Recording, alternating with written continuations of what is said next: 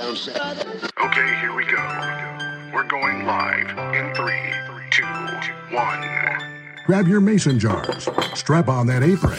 It's time for Canning with the Diva, making her mark across the globe, teaching you how to safely preserve delicious recipes. Please welcome your host, Diane Devereaux, the Canning Diva.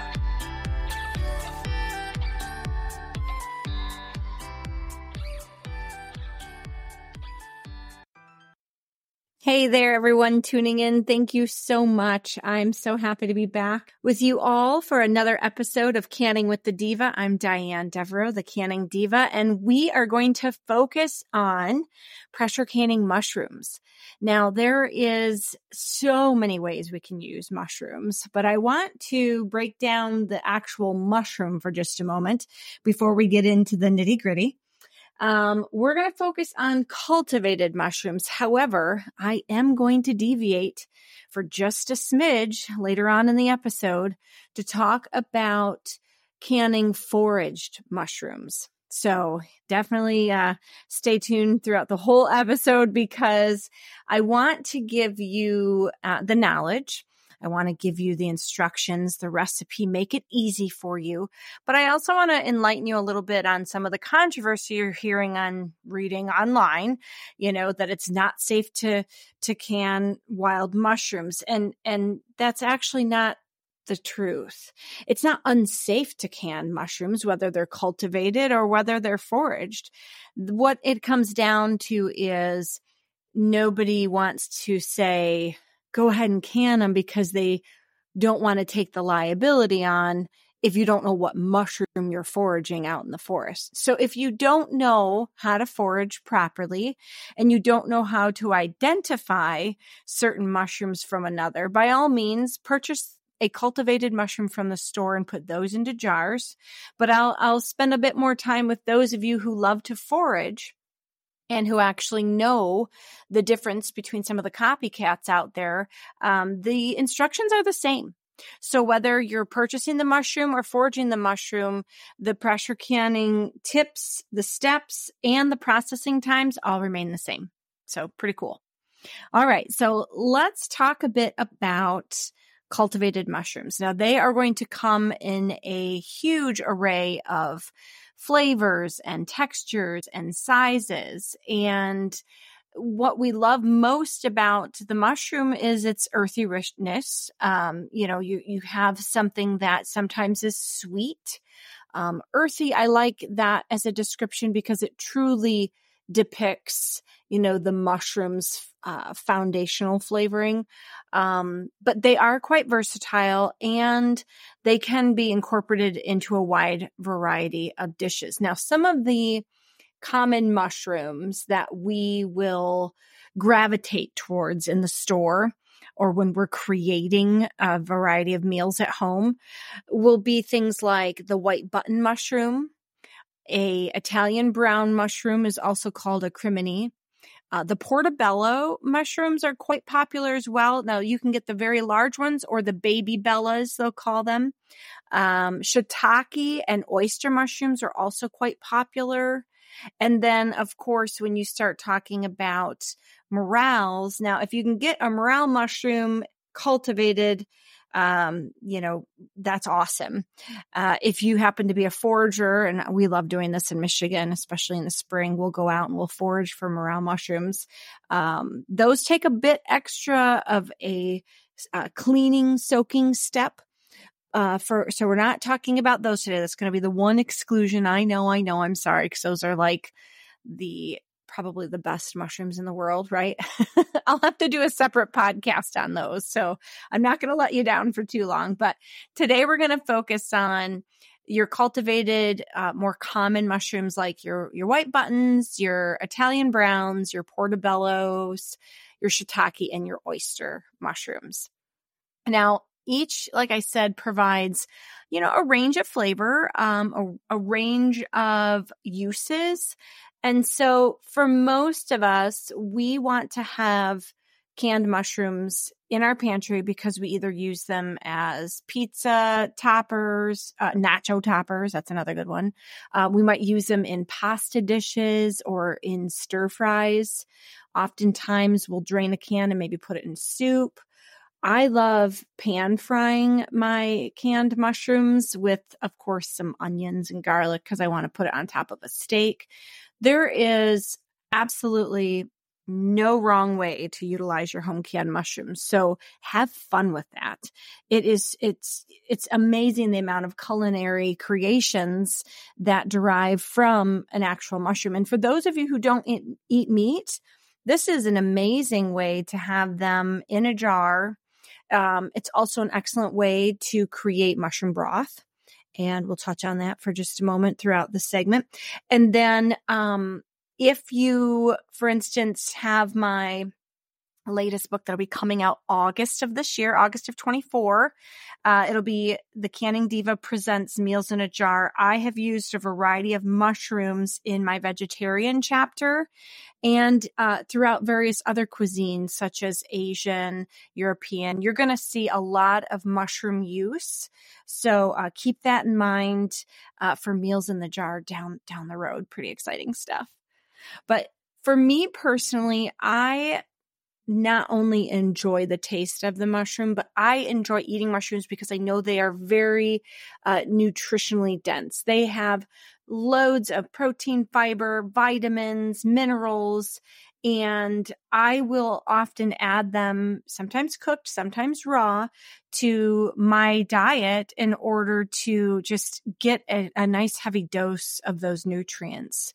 And so I implore you, if you haven't home canned mushrooms to date, uh, definitely add it to your list this year. It's going to be super easy and a lot of fun and very rewarding. And you'll see, like, if you follow me on Facebook or Instagram, when I post recipes with mushrooms or even just, you know, the instructions to putting mushrooms in a jar, um, you'll, you'll see a lot of people chime in and, and say that once they started doing this, they, they never bought a store bought mushroom in a can ever again.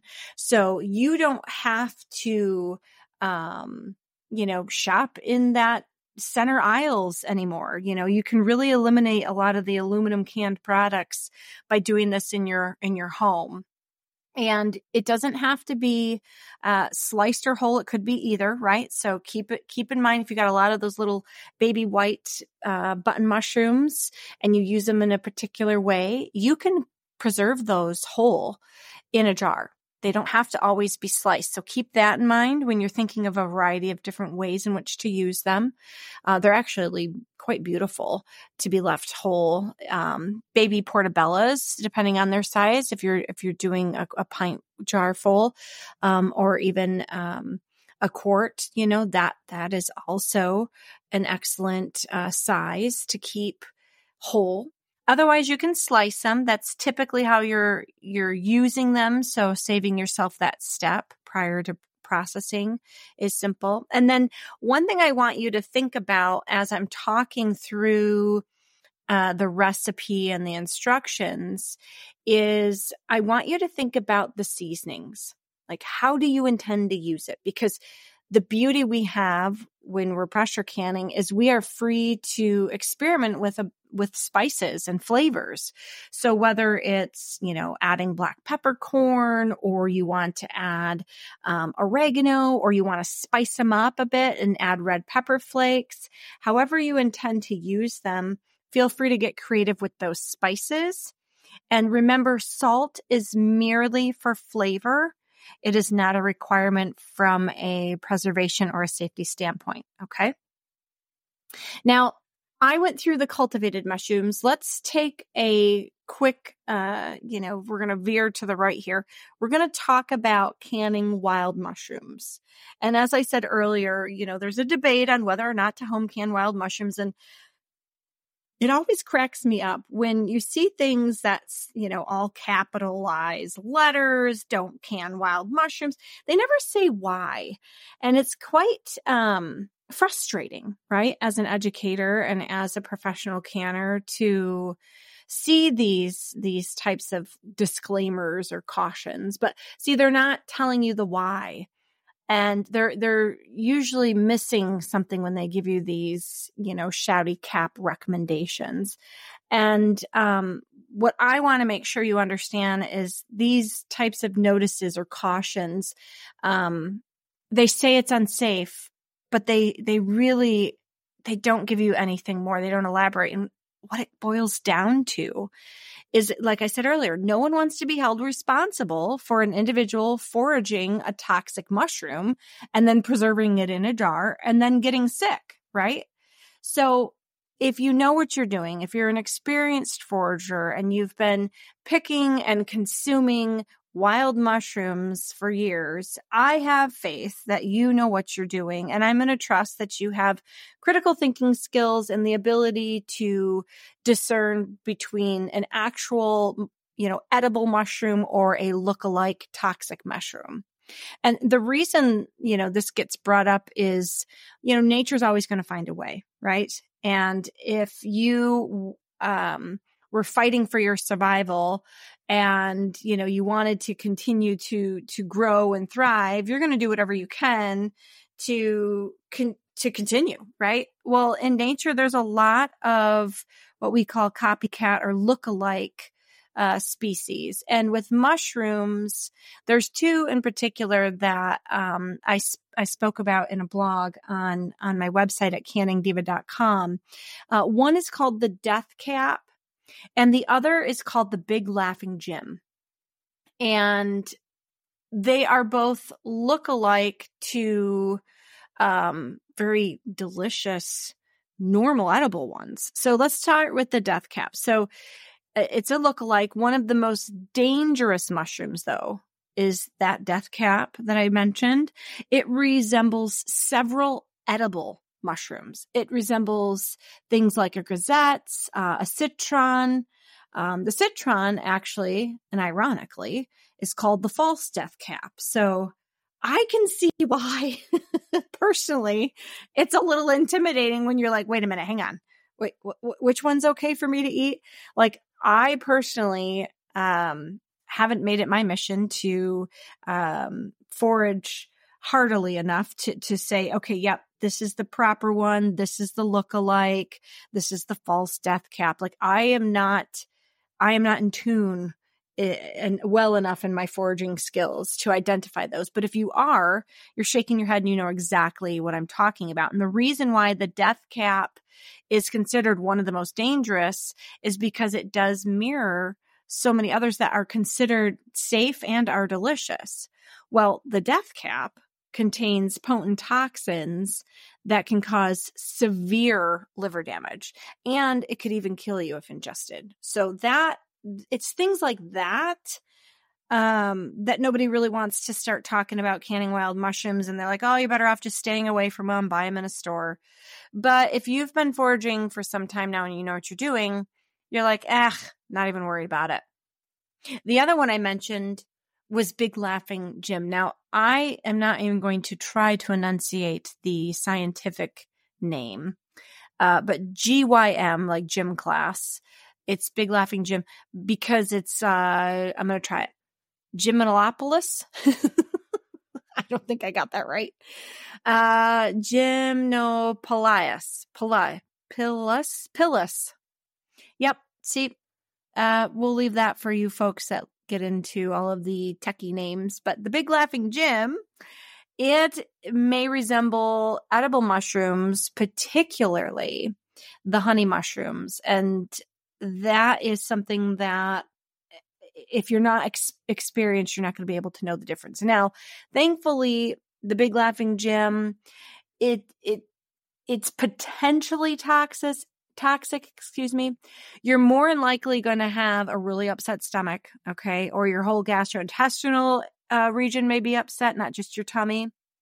Um, in some cases, it can contain hallucinogenic properties, not always. So, thankfully, it's it it's toxic in the nature that it might make you either sick to your stomach or see things, uh, but it's not as deadly um, or as damaging as the death cap. But both, again, you know, they are lookalikes. And this is, this is part of the reason why you hear what you hear or you read what you read on their, on the internet.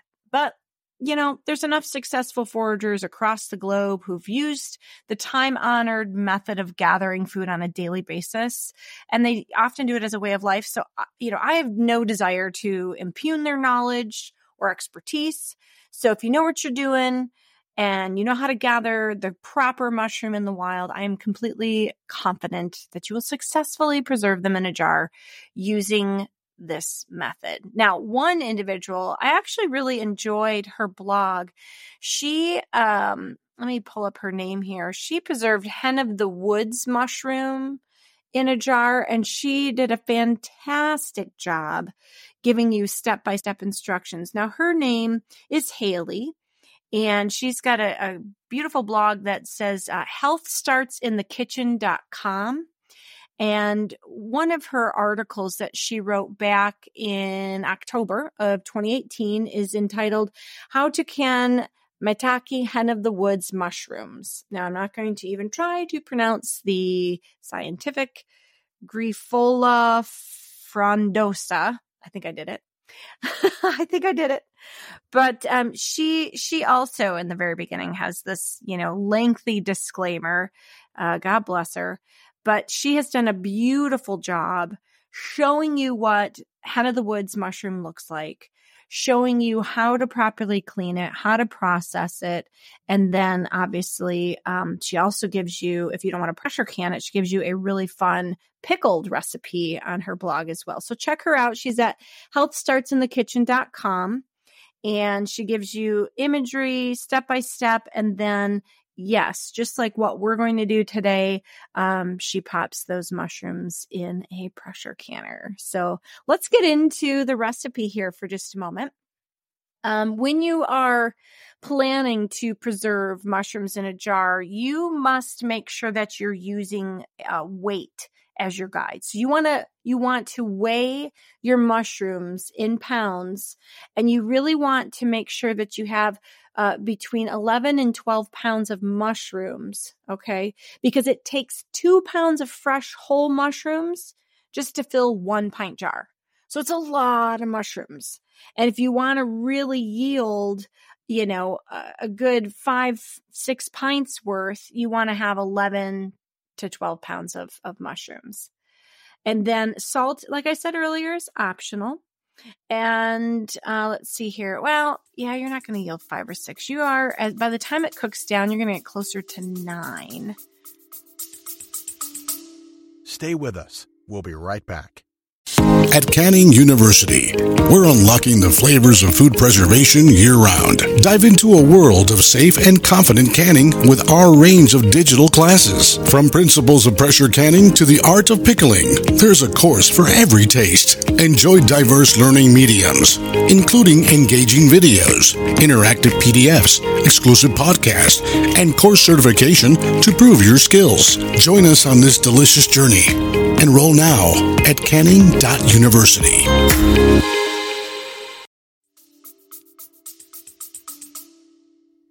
Pints. Yeah. You're going to have a good time. Now, again, it's going to change if you leave them whole. So I want you to really think of this. Don't get hung up on the jars. Just make sure you have a good, you know, flat of jars on the ready if you have 11 pounds of mushrooms, but you're canning them whole, they're obviously going to be more jars filled versus sliced, which means you can pack them in a little bit tighter. So just just keep that in mind and don't get hung up on the jars. Focus on the weight. And then from there, as you start chopping or packing, right, depending on if you're leaving them whole or not, you're going to quickly see what your uh, jar count is going to be. All right. Now, some individuals will pre soak their mushrooms. I do not pre soak them. I give them a really good rinse. And um, if they're super dirty, now, if they're not super dirty, I will brush them with a dry cloth to remove debris. And then I always cut the base of the stem off if if it looks like um, there's still some of the the ground or the the dirt substrate wood whatever it's grown from if there's still something attached to the bottom i remove that with a paring knife but i don't overly soak them okay? I just make sure that they're clean. And um, if the species of mushroom is larger than a button mushroom i will usually slice them a quarter inch thick you know? Otherwise i leave those but- button mushrooms whole they're just adorable and um, I use them a lot of fun, especially a lot of um, Asian cuisines. So keep that in mind. But no matter how you plan to clean them, just make sure they're clean and then decide if you're cutting or leaving them whole. Now, once you've decided that and everything's clean, place your mushrooms in a stock pot and then I want you to cover them with water. And then I want you to bring that stock pot to boil over medium high heat and make sure you're stirring it often. You want to bring the mushrooms from the bottom up to the top so that everything is getting a nice even heat. And you want to make sure you boil it nice and solid for a good five minutes, stirring often. Now, if you're using salt, I want you at this point to add one teaspoon of salt to each pint jar and a half a teaspoon of salt to each half pint. Okay. And if you're not adding salt because you're watching your salt intake, that's fine. I never add salt because I don't want to add additional sodium to whatever recipe I'm using them for. I'd rather it just be one shot and done when I'm cooking. So I don't add salt personally. Now, once you have the salt in the jars, and it's okay if you've you know if you want to just do the salt as you go because again you you have a an let's say you have an awkward weight of of um, mushrooms, or you're doing both sliced and whole. If you'd rather use the salt, but you don't want to fill up too many jars and then wind up wasting salt, you can you can add salt as you go. Okay. Now, you want to ladle the mushroom water, or excuse me, ladle the mushrooms into each jar, keeping a one inch headspace. Okay. And then I sometimes will use a slotted spoon. Um, it makes it easier so that I don't have to, you know, fight with the water content. You can actually just go right ahead and fill the jar using the slotted spoon and then go back through with the ladle and put the water over top. Um, regardless, you want to make sure that you're keeping a one inch headspace. So if you are just going to ladle it up and put the mushrooms into the jar with the water, it doesn't matter. Just know that if you're not maximizing the jar space and there's more water than there are mushrooms, um, you're kind of wasting that space. So so keep that in mind, um, and then maintain that one inch of headspace. Now, because we're dealing with um, mushrooms that might, as they get packed in there, they might have some trapped air pockets. What I tell individuals, if it's packed really tight and you can't get that headspace measuring tool in there, to just very gently tap your jar on the cutting board to release that trapped air pocket. And that will help you then you know keep your headspace you usually once you lose a, a large pocket you can add a little bit more of that water I also hear from individuals that, hey, Diane, I went ahead, followed the recipe. It, and and I ended up with a whole bunch of mushroom broth. I really want to preserve that. Can I do so? And the answer is yes. You can just go ahead and fill additional jars. That is not a problem. And then you can process it right along with the mushrooms, or you are welcome to process it for the shorter broth times. It all depends on how many canner canner loads, right? You want to do. Okay, so once your jars are filled with mushrooms, you've topped it off with the mushroom broth. I want you to wipe the jar rims with a washcloth dipped in vinegar and then add your lids and rings and hand tighten.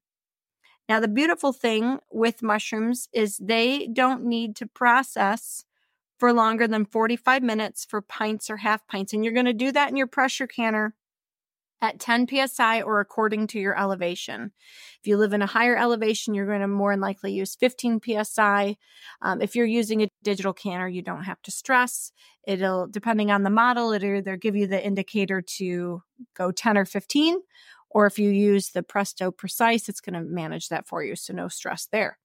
45 minutes for pints, and 45 minutes for half pints. Now, I did get asked if you wanted to do jars in quarts, what would that look like? And that's going to be an additional 20 minutes. So that would be 65 minutes for quarts. Now, having these delicious and healthy fungi is it's going to just make a very well-rounded pantry for you. And so whether you're, you know, using them eh, to create meals or you're using them as toppers, it's going to save you a lot of time and money from purchasing them commercially. Plus, it's going to be free from preservatives and whatever else they stick in a jar to keep them all uniform in color and uh, formation. Have you ever noticed that? Like they're almost too perfect when they're in the, the store and they're in a, a, a aluminum can. I I'll be honest with you, your jars of mushrooms aren't going to look like the stuff that you see in the store. So I personally take that as a compliment. I take that as a blessing. I want it to look like something that, um, you know, I can recognize and it's not foreign to me. And again, salt and seasonings, these are your options. And um, depending on how you're going to use the mushroom, you can have a lot of fun and get very creative. All right, everyone. I hope I've given you some fun tips and ideas. I hope I've made the instructions simple. I do hope that I've cleared up some of the confusion regarding canning wild mushrooms. And I hope I've given you an additional source that you can seek. So if you are a forager and you'd like to preserve that hen of the woods, the blogger, um, over at healthstartsinthekitchen.com, Miss Haley. Uh, she'll be able to help you out. So thank you so much for tuning in. As always, I love being here with you and I look forward to the next episode. And until then, happy canning. Thank you for listening. Be sure to tune in next week for another episode of Canning with the Diva. For tips, recipes, and techniques, please visit us online at canningdiva.com.